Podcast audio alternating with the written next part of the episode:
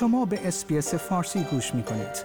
با رفتن به sbs.com.au به اخبار و گزارش های بیشتری دست خواهید یافت. دولت آلبانیزی تعداد ویزاهای والدین را تقریبا دو برابر خواهد کرد. در همین خصوص من بهار قهرمانی به همراه همکارم چریس چانگ در SBS فارسی گزارش را تهیه کرده ایم که امیدوارم مورد توجه شما قرار بگیرد. دولت آلبانیزی تعداد ویزاهای والدین را تقریبا دو برابر خواهد کرد و تعداد ویزاهای ماهر را به عنوان بخشی از بودجه فدرال به میزان قابل توجهی افزایش خواهد داد. همچنین آنها برخی بودجه های برنامه مهاجرت را پس از آنکه توسط دولت موریسون قطع گردید مجددا بازگرداندند.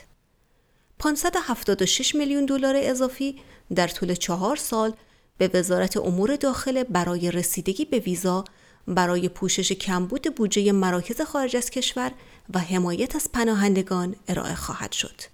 اما این مبلغ همچنان حدود 300 میلیون دلار کمتر از 875 میلیون دلاری است که در ماه مارچ برداشت شده است. دولت آلبانیزی در مورد ویزا در بودجه فدرال چه گفته است؟ دولت آلبانیزی قبلا اعلام کرده بود که به منظور کاهش زمان انتظار پردازش ویزا 36.1 میلیون دلار اضافی برای استخدام تعداد بیشتری از کارکنان اختصاص خواهد داد. همچنین عنوان شده بود که تعداد جایگاه های ویزاهای مهارتی و خانوادگی را از 160 هزار به 195 هزار افزایش می دهد. در حالی که تعداد ویزاهای موجود به عنوان برخی از برنامه بودجه افزایش نیافته است، دولت ویزای جدیدی برای اتباع کشورهای جزایر اقیانوس آرام و تیمور شرقی اختصاص خواهد داد.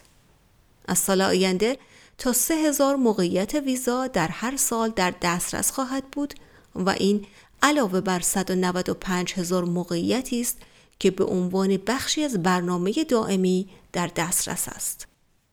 تعداد ویزاهای ماهر در دسترس به میزان قابل توجهی یعنی از 79600 به 142400 افزایش خواهد یافت. این شامل ویزای اسپانسرشیپ کارمندی، ویزای نیروی کار ماهر مستقل، منطقه‌ای و ویزاهای ایالتی می شود. وقتی نوبت به ویزای خانوادگی می رسد، ویزاهای والدین بیشتری در دسترس خواهد بود. زیرا دولت این رقم را از 4500 عدد ویزا در سال 2021-2022 به 8500 عدد در سال جاری افزایش می دهد. ویزای شریک زندگی و فرزند همچنان بر اساس تقاضا باقی خواهد ماند و هیچ محدودیتی برای آنها در نظر گرفته نشده است. همچنین حدود 500 ویزای خانوادگی دیگر و 100 ویزا برای واجدین شرایط ویژه در دسترس خواهد بود. برنامه ویزای بشردوستانه با 13750 موقعیت در سال 2022-2023 و 16500 مکان اضافی برای پناهجویان افغان طی چهار سال باقی خواهد ماند. اولویت برای ویزای ماهر به افرادی داده می شود که در خارج از کشور زندگی می کنند و همچنین نیوزلندی هایی که سالها در استرالیا زندگی کردند. برنامه مهاجرتی گسترده میلیون ها دلار درآمد مالیاتی اضافی به همراه خواهد داشت.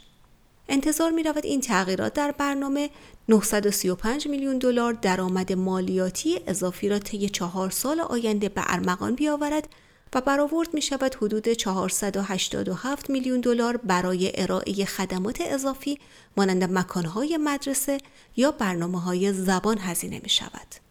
در حالی که برخی استرالیایی ها فکر می کنند افزایش مهاجرت مشاغل را از مردم محلی می گیرد، کریس ریچاردسون اقتصاددان مستقل گفت که همین بحث در مورد ورود زنان متعهل به نیروی کار در اواخر دهه 1970 مطرح شد.